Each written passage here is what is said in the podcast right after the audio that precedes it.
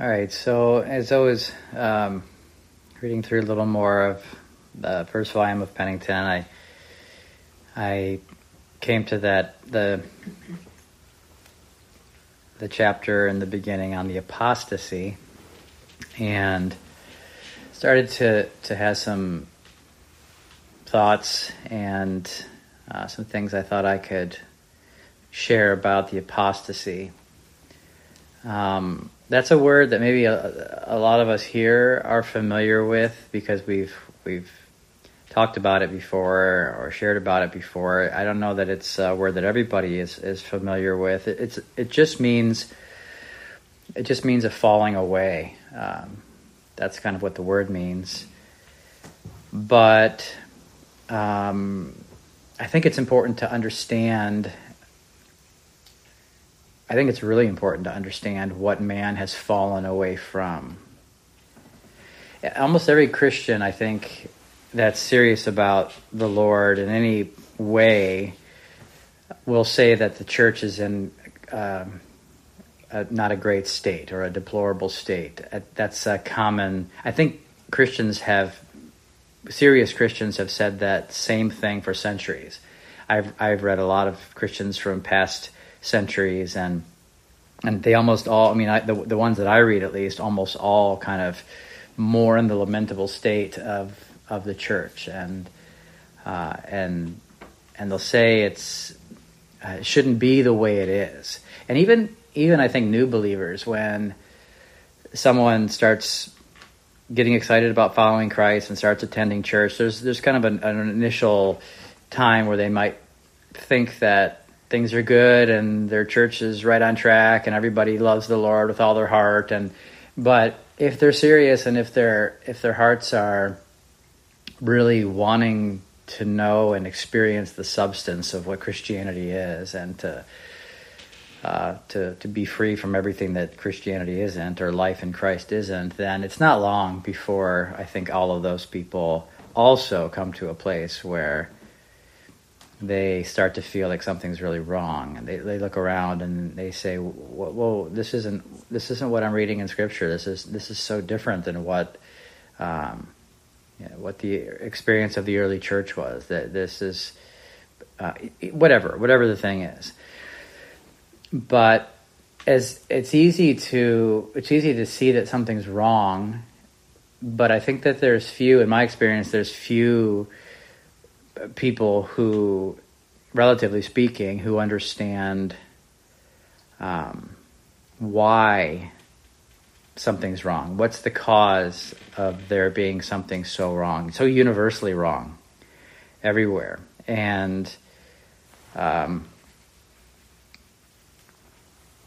and I think that the reason that people don't really understand what's wrong or why something's wrong is primarily, and I, I, probably won't say much about this today, but just to throw it out there, it's because they're not willing generally to see the reason or the cause of the apostasy in their own in their own heart. The the reason for the falling away um, in their own experience. Now, in the beginning of Penington's uh, chapter on, on the apostasy, he puts together, and if you haven't read it, you can you can read this, but dozens of, of different scriptures where the authors of the New Testament were talking about a coming falling away. It's not just a term that uh, people have invented to describe a, the sad state of the church. It's something that was spoken about in by the the authors of the New Testament, by Jesus himself, in a whole bunch of different ways and a whole bunch of different kinds of descriptions. And um, it seems a little bit anticlimactic, honestly, when if you if you if you think about it, to say, okay, here after centuries, thousands of years of, of the promised Messiah coming, the, the Messiah comes, the, he, he he does the work uh, of the cross. He pours out his spirit. There's a great revival. There's many turn to Christ, many walking in Christ, experiencing the life changing, heart changing power of the cross. And then, and then, and yet, right then, in their own letters, um, you you read about many turning away, going back to weak and worth, worthless um, outward shadows. You even Jesus is dealing with his own church in Revelation chapters two and three. You see that the church he has very strong things to say against the way that most of those seven churches are are heading, and um, and and that's just all over the New Testament. And it seems a little bit. Uh, anticlimactic in the sense if you're you were expecting that everything was just going to change after the coming of the Messiah, and then you see that there was a kind of a great change in, in some places and in some people for a short time, and then all of a sudden it um, it went it went bad or it, something happened, something changed. uh, one thing to keep in mind about that to make it seem a little less strange is that that's that's always, as far as I can tell, that's always been the case. In the, in the very beginning, that was the case. God created Adam and Eve perfect, and and created the entire creation to magnify Himself. And it didn't take long for the fall to happen, and then He does Noah and the flood and destroys the whole first generation or first not gener- the, the first world, the early world before the flood, and then starts over with Noah, and it doesn't take very long before they're building the Tower of Babel and trying to reach heaven in their own efforts. And then, then you can you go on through the Old Testament. He starts dealing with Israel and Abraham, and Abraham walks by faith, and so does Isaac and Jacob. But their sons and daughters, as they increase, um, are have a very different heart about them and rebel against the Lord. And then he gets them finally into the promised land and establishes a kingdom through or through Joshua, and then they fall away through the judges, and then they establish it again with David and Solomon, but then they fall away after that. You know, it's just a, it's just a, it's kind of an ongoing a theme, and the reason it's an ongoing theme, the reason I'm saying that, is because the apostasy isn't really a thing that has to do with a time period or a. Um, I mean, it, it's manifested in all time periods, I think, through, throughout the history of the world, but it's not really a, a thing that has to do with time or has to do with um, a particular people or a particular place. It's something that takes place in the heart of man. And and because the heart of man is what it is and wants to be what it is, that what we see throughout history is just a reflection of what man chooses for himself when he has the power to choose. And if you were to ask me what is um, the apostasy, or how how how should we understand it, or how should we define it? Um, I think there's um, there's a bunch of ideas popping in my head here, I guess, about um, about what it is, but it's not the losing or falling away of one particular aspect of walking with God or Christianity. It's not it's not losing a particular belief. It's not losing some morals. It's not stopping certain understandings of how to do church or how to do this or that.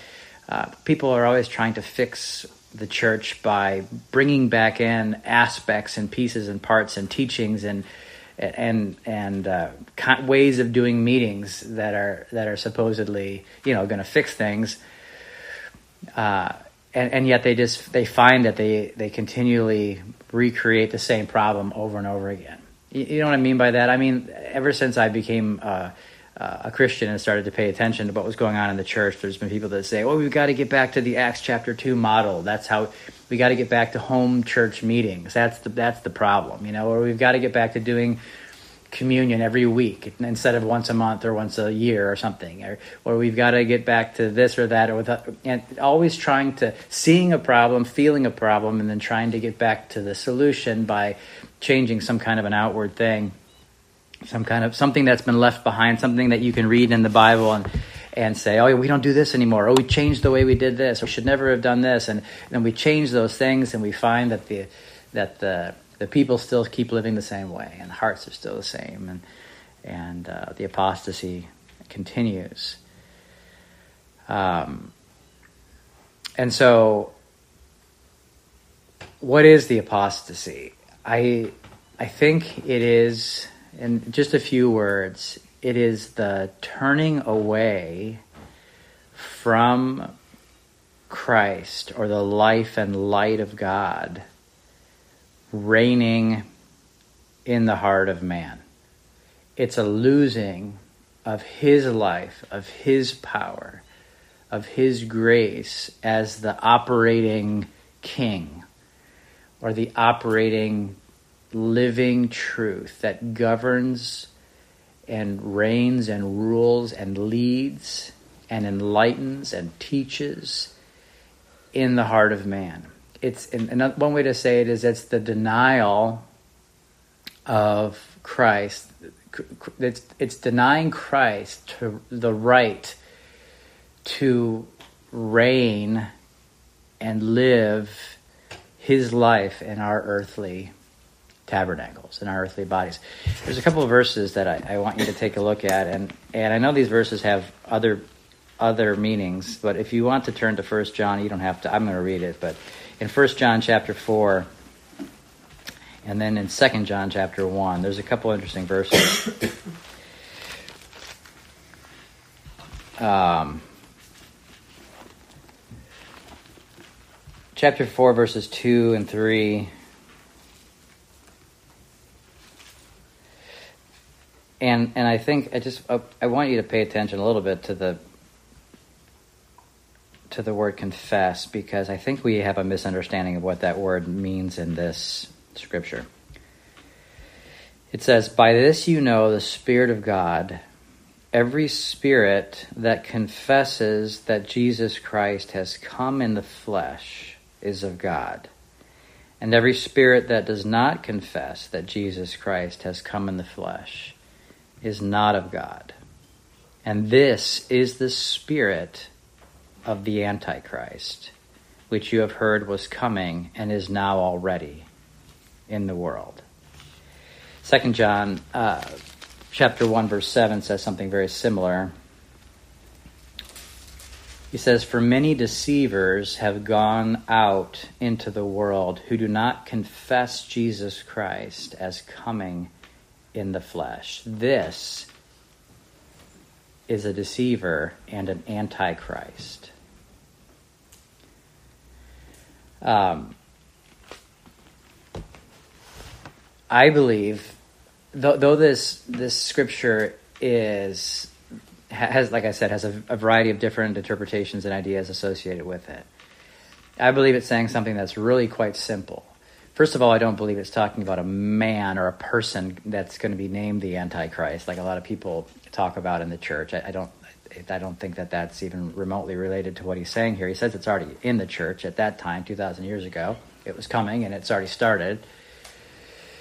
But more importantly, I don't think that to confess that Jesus has come in the flesh is to verbally profess that Jesus came in his own flesh as a historical event. I don't think that's what John's talking about there.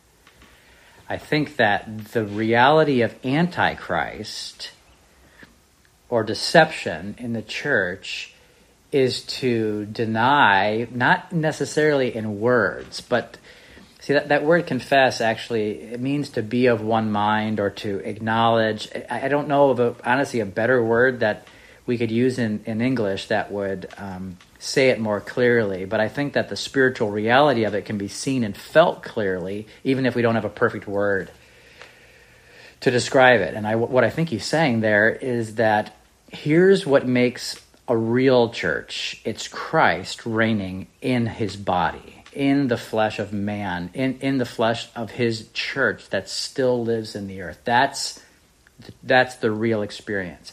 And anything, and, and if Christ is not reigning in his body, if you deny Christ the right and the the place and the dominion to reign in you, in us, in his church, that's antichrist.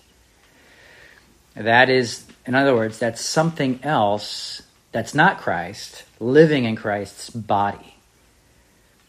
And that's deception.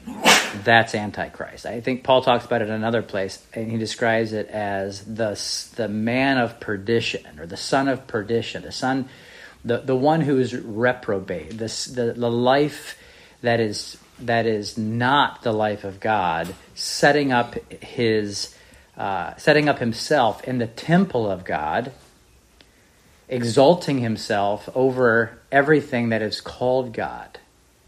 Again, people have taken that to be a natural man, a human being that's setting himself up in the temple in Israel, which has been destroyed for thousands of years, but uh, they, that's where the idea comes that it's going to be rebuilt. Generally, people use that verse. I don't know if you guys are even familiar about with this theology, but there's a really popular theology theology in the church today that the Antichrist man is going to come and he's going to make he's going to rebuild the temple in Israel and he's going to reign there because Paul says that the son of perdition is going to reign in the te- it reigns in the temple of of God setting up himself against over everything that is called God.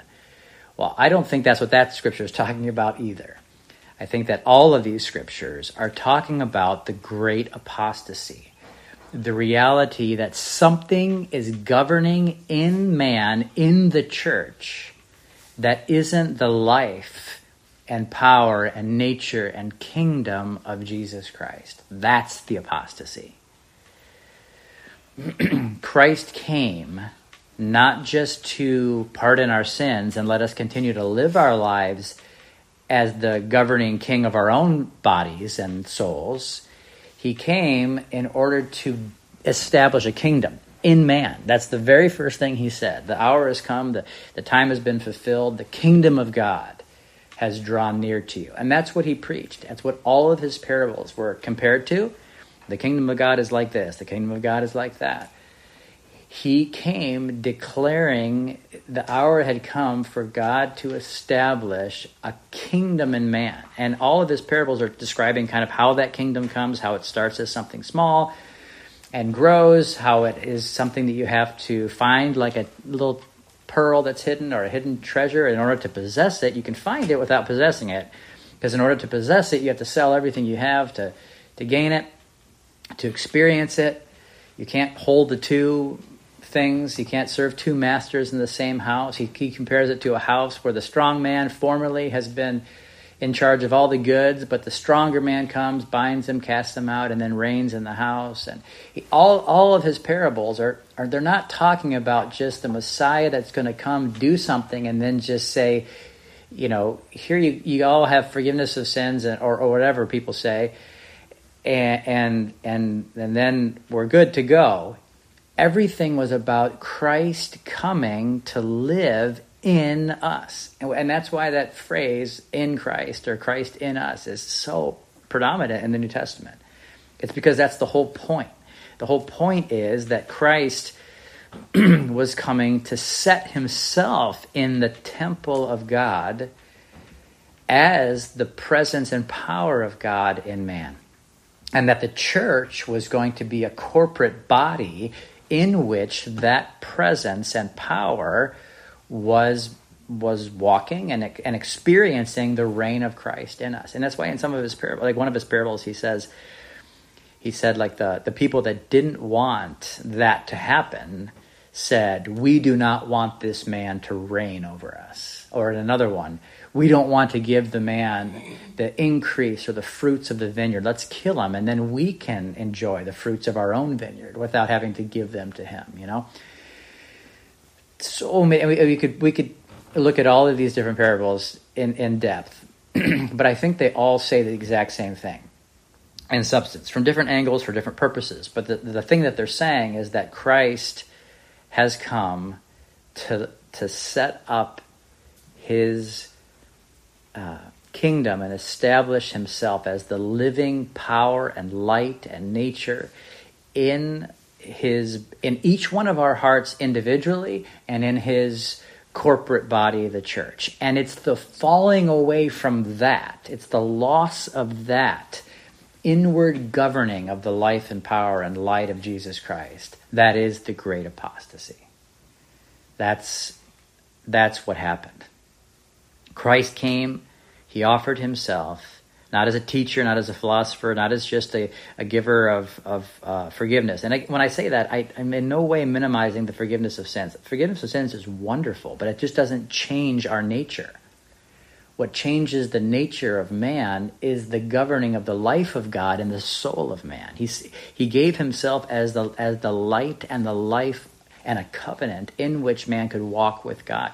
He gave himself as the living righteousness, the living truth, the living way, the love of God, the power of God, which is again why there's so many scriptures that talk about how the gospel isn't just words, it's power. I did not come to you with words of, of, of man's wisdom, but with a demonstration of power. The kingdom of God is not in words, but in power. And he came, so J- Jesus came to save man. And that, that's what salvation is. He came to save man by being the life of man, the life that's living and governing in man. But man has a soul of his own that can live by another life and power. And if he wants to, he can and has always been able to crucify the appearing of the one who comes to reign in the temple of God.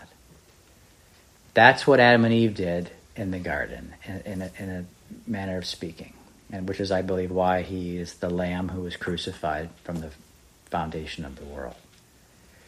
That's what man has always done in every way an attempt that God has tried to exalt with even in the types and shadows of the Old Testament. Joseph has a dream that he's going to reign over his brethren, over Israel. What do they do to him? They they throw him in a well. That those kinds of stories abound. Uh, that's what happened with David too. David was the, a picture of Christ, the type and shadow of Christ. He was going to save Israel and destroy Israel's enemies. What do they do with him? They chase him into a cave and try to kill him, you know? That's that's the spirit of antichrist that says this man will not reign in my house and so man has an, an ability because man has a, a, soul created of God that can either turn to and unite with, unite the will with the life and power and appearing and light of Christ, or it can turn away and live in its own light, so to speak. But if the light that is in you is darkness, how great is the darkness? It can live in its own power, but what is that power that works in man apart from Christ? He can choose his own way, but what is the way that isn't Christ? I am the way. You know, he can do all of that. And and it's for that reason that it's for that turning away and losing Christ in that role that he was meant to have. Christ come in the flesh Christ sitting in His temple, that uh, that there has there has been and continues to be a great apostasy, and that's also why you can't just fix it by having one generation of people who are willing to like you can't just fix it by having the apostles and their generation be willing to walk with Jesus Christ as the living king of their soul. That's a wonderful thing they experienced and they described it so wonderfully in scripture but it didn't fix the next generation. You know, we here have read a lot of the uh, early friends. They had an amazing amount of people who allowed the Lord to live and reign in their in their hearts in such a powerful way that transformed their hearts and filled them with the nature and life of the Lamb and the love of God. It didn't fix the next generation though. And it can't fix the next generation because everybody has a soul that can apostatize or turn to that light and let that kingdom be established in us. and as I said in the beginning, there's a lot of people, a whole lot of people, who will confess that um, they'll confess that something is so wrong and the church lacks power. In fact, that's I remember hearing that a, a lot when I was a young Christian. I remember hearing people talk about the church just doesn't have the power it used to have, and that's true in a bunch of different ways. But there's very few that are willing, I believe, to submit to know that power by submitting to the power and the way that it comes. And this is a little bit of a bunny trail, and I'm not going to take it. It's tempting to take it but I kind of want to stay on track a little bit. Just just to say, there's the way the the way to be free from the covenant. I mean, sorry, the, the apostasy is to walk in is to receive the power in the way that it comes. And the way that it comes now inwardly is exactly like in an inward way, it's exactly like the, the way that it came outwardly. The re, in other words, the reason that people don't experience the power of Christ reigning in them now can be easily seen by just reading why and what were the reasons why people did not receive Christ as an inward spiritual king when he came outwardly. He comes in a very specific way. The power starts in man with a very specific testimony. The receiving of that power comes with an acknowledging, a true heart turning and acknowledging of what power is already working in man. A contrary power is working in man. There's a legion in man. There's seven demons that need to be cast out of Mary Magdalene. There's there's a there's a darkness that works in, in the in the sons of disobedience that has to be acknowledged, has to be, and and okay, I'm I'm starting to go go on that that trail, and I'm not gonna. I said I'm not gonna take it. I don't want to take it, but because man has fallen away from that experience of Christ reigning in the soul, he has had no other uh, option but to begin to invent the reality and the experience of every spiritual thing he reads about in Scripture. Because there's no true, think about it. There's no, everything, Christ is the sum of all spiritual things. We know that simply by reading the New Testament. Christ is made unto you wisdom. Christ is made unto you righteousness. The Lord, our, this is the name by which he will be called, the prophet said. The Lord, your righteousness. Righteousness isn't something you just figure out how to make yourself. Righteousness is Christ living in you. What is wisdom? Well, it comes down from above. The wisdom from below is earthly, sensual, and demonic. But the wisdom that comes from above, which is Christ, Christ, the wisdom of God, Christ, the power of God. Christ is the sum of all spiritual things. Christ is your sanctification, Paul says. Christ, it's not something that you learn how to do, it's Christ Himself becoming all of those things in you as He's formed in you. And so if you lose, my point is, if you lose Christ, the substance of all spiritual things, and, and yet you, you go to this book, this, this Bible, and you read about all of these spiritual terms, and you don't know the experience of Christ being all of those things, there's no other op- there's no other option for man except to just begin to invent. There's not a third category. You either know these words, like all the ones I just mentioned what, righteousness, wisdom, sanctification as the presence and power and increase of the Son of God reigning in your soul. You say, oh, yeah, that's, that's righteousness. It's not what I was trying to do when I was living in my flesh for God. It's this other nature that's beginning to to come alive in me that is Christ Himself. You see, if that's not happening, what other option do you have when you come across the word righteousness in the Bible but to give it some other meaning, to fill it with some other substance that isn't Christ? And see, that's why in, in the great apostasy, um, there's, there's so many words that man has defined and understood totally wrongly. It, it's, it's unavoidable.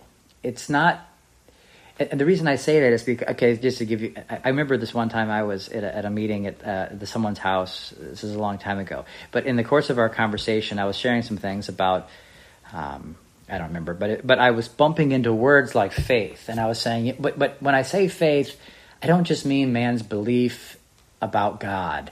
When I say faith, I mean uh, uh, an actual the faith of the Son of God, the faith that shines in our heart and shares with us something of the light of God, the perspective of God, the, the seeing of what God sees. And then I bumped into the word glory, and I said, Oh, glory isn't just a future place. You know, we think about one day I'll go to glory, but I was saying glory is actually the, you know, something of the manifestation of the nature of God. Or then I bumped into the word love, and I said, Well, when, when we think of love, um, you know, don't don't just think about you know man's love, and I was I tried to describe a little bit of the love of God. And at the end of the, the meeting, I remember the guy that was actually the house I was staying at. The um, the, the husband uh, came up to me privately and, and and asked me. He says, "What gives you the right to redefine all of these spiritual words that we already have good theological definitions for?" And um, I remember just kind of staring at him and not, not being sure what to say.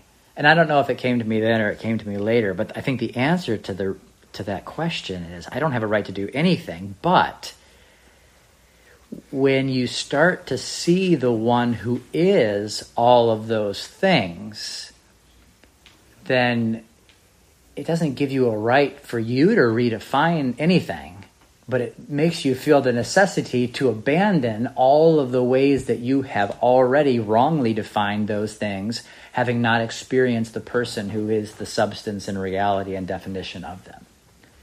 And that's kind of what I, I felt like I was doing. I wasn't. I wasn't saying, "Hey, listen to me. I have a better I have a better definition of this word than Wayne Grudem or someone that wrote a book on systematic, systematic uh, theology." Anybody who starts to see the living truth, it, it, it, it, always sounds kind of critical or judgmental. And it, it's not, I don't think, I mean, it can be, it can be that way in people's hearts, I suppose. But it also can have nothing to do with being critical and judgmental. When you start to see the one that is the reality, um, then you also come to see the things that have taken his place in our understandings of everything. You see that the church, for instance, isn't just a bunch of people that come together that sing songs and have the same beliefs. The church is supposed to be a gathering of people who are sharing the same life and walking in the same light. And when you try to describe that, you can't, if you try to describe that, I don't know how you're going to not bother or offend the people who do think it's just a group of people who come together and sing songs and have the same beliefs. Do you see what I'm saying? It, it's like it's like John the Baptist. You know, this is if you read in Scripture, the people. I'm gonna do it on time? Okay, I should probably wrap up pretty quick here, but um, the people that were seeing and experiencing the substance in, in, Scripture were always coming out in strong words against people who had invented meanings for those words. John the Baptist, he, he saw and I think felt something of what true righteousness was and where it came from. And, and so, what, what did he say about the righteousness that was already being defined and established by the people around him? He had nothing good to say about it not because he just came out in a critical, judgmental spirit, but because he knew that the only righteousness that was possibly going to be seen to be righteousness in the eyes of God was something totally different than what the Pharisees and the Sadducees and the common Jews of his time had had accepted as righteousness. If you if you think about uh, the the prophets saying things like you know, these sacrifices and, and, offerings that you're making with the, your hearts totally contrary to God are, are meaningless. They're, they're, worthless. And they were getting, the, the people were killing the prophets for saying things like that. But they had to say it because they saw and felt and knew something of the real fragrance that God was accepting, the real death on the altar that God accepted, and, and knew that if you tried to do these shadows without a heart that was turned towards the substance, they had no meaning at all. Or Jesus, you know, comes and the Samaritan lady says, "You guys say you have to worship in, in this place and with these this temple and these rituals, and we say it's got to be on this mountain over here." And Jesus says, "You know, real worship isn't it ha- doesn't really have to do with places or times. It's a spiritual reality." And well, someone could say, well, "That's really critical. You just you just denounced everything that's going on in, in Jerusalem in the temple and the and the and the and the sacrifices and the priests and all right well um, keep going um, i was just told to keep going maybe i'll go a little bit long i, I always want to stop these things with time to talk but maybe I'll say, say one more little subject, and that is that uh, Penington then begins to describe, ask the question, what's supposed to be the rule of life of every believer? What's supposed to be? He calls it the rule. What's and what he means by that is what's supposed to be ruling or governing in the heart of every believer. What's supposed to govern the soul or the the, the Christian life? And, and to answer that question, almost everybody that you would ask in his time and in our time gives the answer the Bible. The Bible is. But see, the problem with that answer, and I say this with the most uh, respect and I think the highest regard for the scriptures of, of that, that is that you can have. I think they're all God breathed. I believe every word of them. I believe that every word of them uh, has been given to us by the Spirit, inspired by the Spirit for uh, all the reasons that are, are plainly said in Scripture. I read them every day. I, I believe that they are um, indispensable. And yet, the problem with saying that the Bible is the rule of the Christian life is that in the apostasy, where Antichrist reigns, in other words, where something else is reigning in man, where, where the son of perdition the fallen when I, when the son of perdition is is the fallen man. It's not Judas. Judas became a uh, a very clear outward picture of it by his rejection and turning against Christ, and, that, and for that reason, Jesus called him the son of perdition. But the son of perdition isn't Judas as a man; it's the it's the birth in man that crucifies or rejects the Savior.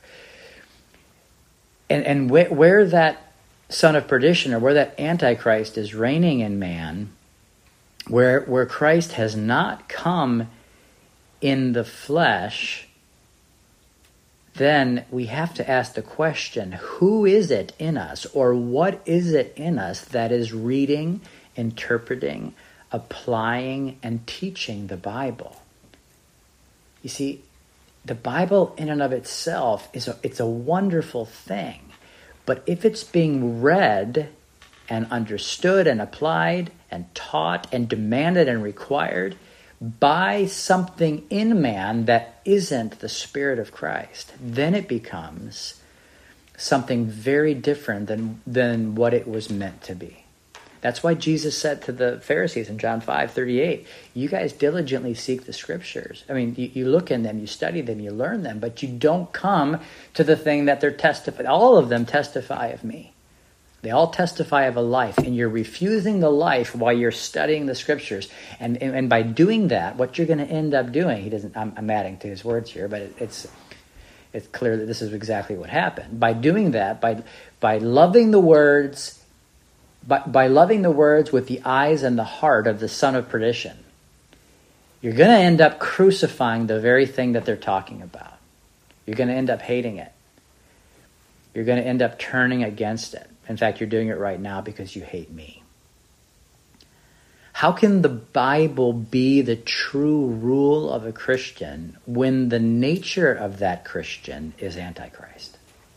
Do you see that? Do you understand that question? How can the Bible be the only thing that we're looking to to govern our Christian life if the nature and life that's working in us has rejected and crucified the very life that's being described by the Bible. And, and that is why there's 20,000 denominations in the, in the church today. That's why there's so much fighting. That's why there's been historically so much bloodshed between Christians killing each other or killing other people in the Crusades or whatever. Because it's the hand, it, it's the it's the words of God put into the hands of the son of perdition. It's it's the words of God put into the hands of the natural man. And that makes the natural man even worse. Now, I know that this sounds, I, again, I, I want to say again, this book is entirely from God. And every word in it was breathed forth from his spirit. And yet, you put this book into the hands of the natural man to read it in his own with his own fleshly eyes, interpret it with his own fleshly desires, and you make that man even worse than he was before because now by adding spiritual words to a carnal heart you you actually increase his sense of authority and you increase his his sense of, of pride you increase his natural ambitions and give them eh, eh, spiritual ambitions on top of his own natural ambitions. You increase his sense of self righteousness. You increase his sense of wisdom, although it's false wisdom that comes from below. You increase his sense of the power that he has to change things and fix things and do things in the name of God, even though his heart has rejected God. And, and, I, and I know that when you say this, I, I say this again, I, have heard this many times. People say, oh, you, don't, you're, not, you're not giving the Bible its due respect. It's not that I don't respect the Bible. I love the Bible. It's that I don't respect myself. It's that I don't, I don't trust my flesh reading the Bible, understanding it, interpreting it, and applying it in the power of of a man who has apostatized from the kingdom and nature of, of Christ. So I'm that's where I'm going to stop.